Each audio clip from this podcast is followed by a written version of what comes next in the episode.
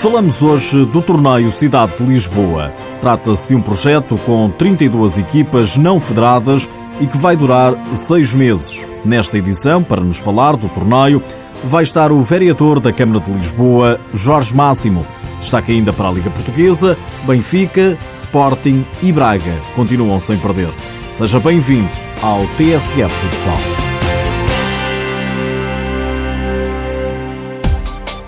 Torneio Troféu Cidade de Lisboa.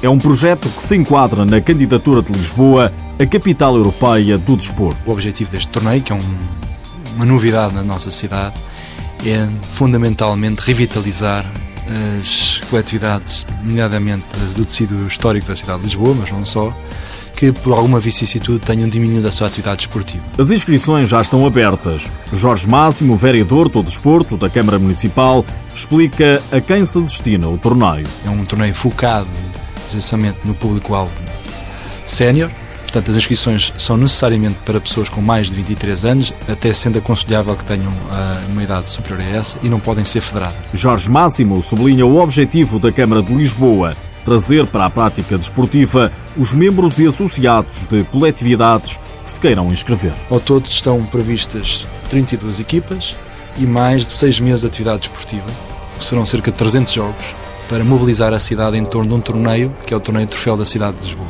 Este é um projeto que é feito em parceria com a Associação das Coletividades da Cidade de Lisboa, com a Associação de Futebol de Lisboa, com a Federação Portuguesa de Futebol e com a APAF, a Associação de Árbitros de Futebol. O vereador de Lisboa quer recuperar coletividades que não estejam a praticar desporto. O futsal já tem uma atividade profissional, uma atividade competitiva muito intensa, federada.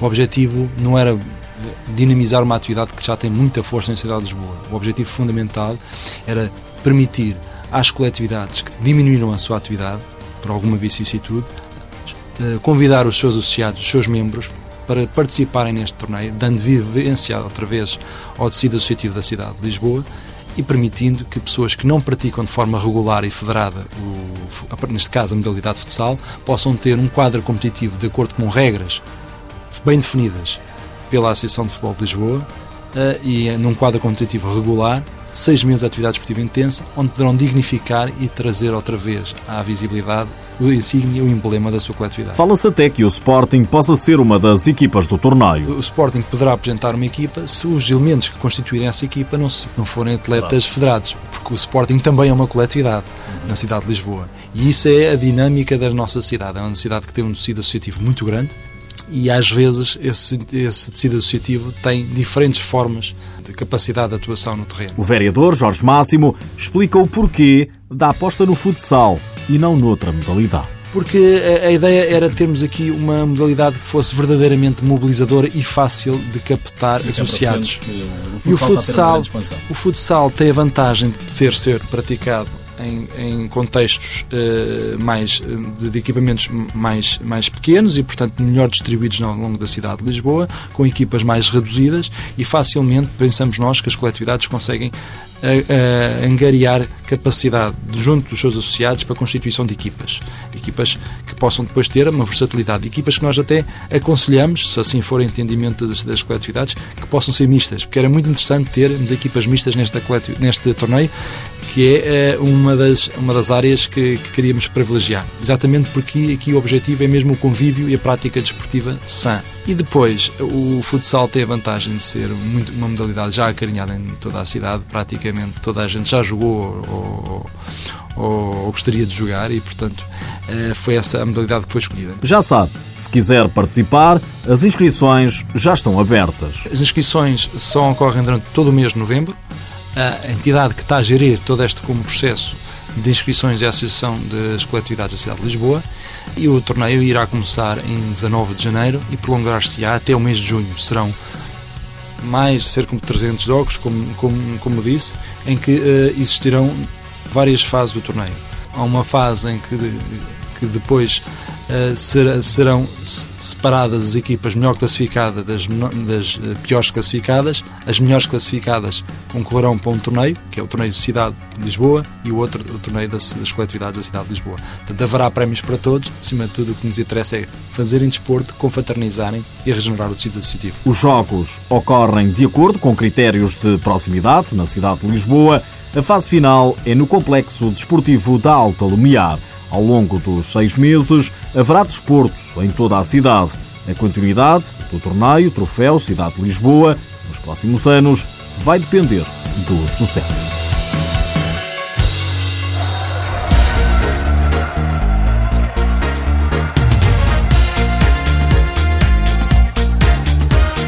Este fim de semana jogou-se a jornada 6 da Liga Portuguesa. O Benfica foi à Serra e na Serra teve dificuldades. Os encarnados venceram por 2-1 o Fundão, acabando por vencer só na segunda parte. Ao intervalo registava-se uma igualdade a um golo.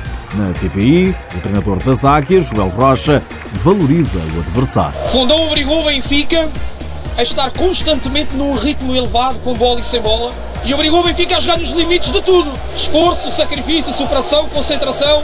Uma vitória justa, premiada pelo Fundão, onde já sabíamos e sabemos que ganhar aqui não é fácil, mas fizemos com justiça. Este jogo marcou mais um regresso de Joel Rocha à antiga casa. Felicidades à Desportiva do Fundão sempre que não se cruzar com os objetivos do Benfica e parabéns também ao público praticamente encheu esta casa. O treinador adversário, Edil Amarante, diz que o resultado é justo. Sim, eles marcaram dois gols, é justo. Poderíamos ter, ter saído daqui com um resultado um pouquinho melhor. Nesse jogo, pelo menos, na segunda parte, jogamos, né? Jogos anteriores nós tivemos dificuldades de jogar as segundas partes, nesse nós jogamos, então eu penso que jogo para jogo a gente vai melhorar e vai alcançar aquilo que nós pretendemos. Vitória do Benfica por 2-1. Para os encarnados marcaram Enmi e Alessandro Patias, para o fundão, marcou Márcio Moreira. O Sporting não desarma e, com um jogo a menos, manteve a distância de um ponto para o líder Benfica. Vitória em casa sobre outros Leões, os de Porto Salvo. 3-1 foi o resultado. Ao canal do clube, Nuno Dias destaca o triunfo num jogo não muito conseguido. O mais importante é mantermos esta dinâmica de vitória, tanto jogos efetuados quanto vitórias. Isso é o mais importante de tudo. A nível exibicional, nem sempre conseguimos jogar bem como nós estamos, nem sempre, mas vezes por mérito na nossa movimentação, na forma como fomos algumas vezes precipitados, outras vezes uh, lentos e, e, com pouca dinâmica na movimentação. Outras vezes por mérito da pressão efetuada pelo, pelo Leões Porto Salvo. O treinador da equipa de Porto Salvo, Quito Ferreira, fica satisfeito com a exibição. De qualquer maneira, o resultado não moraliza porque é uma derrota. Uh, quero dar os parabéns aos meus jogadores, em especial ao Carlos. Quando entramos no balneário, recebeu a notícia que a avó tinha acabado de falecer. Este grande trabalho é dedicado a ele. Uh, a minha equipa está de parabéns. Estamos a trabalhar há três semanas, juntamente com aquilo que tem sido feito.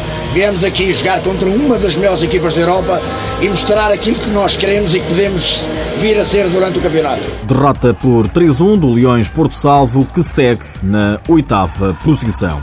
O Braga manteve o terceiro lugar ao vencer em casa o Borinhosa por 2-0. No quarto posto segue o Belenenses, que perdeu em Vila do Conte frente ao Rio Ave por 6-3. A maior goleada da jornada registrou-se em Gaia. O Módicos venceu o São João por 8 bolas a uma.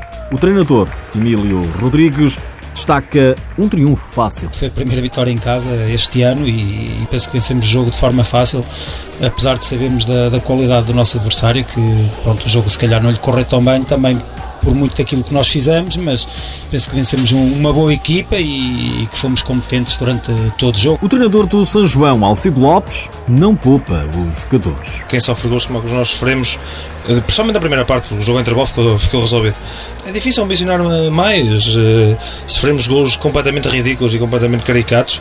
Estivemos globalmente mal, mas pá, não podemos consentir gols de maneira tão fácil e, e até algo surreal. São João que partilha o último lugar com o Futsal Mais com apenas 3 pontos. Futsal Mais que voltou a perder 3-2 frente aos Lombos.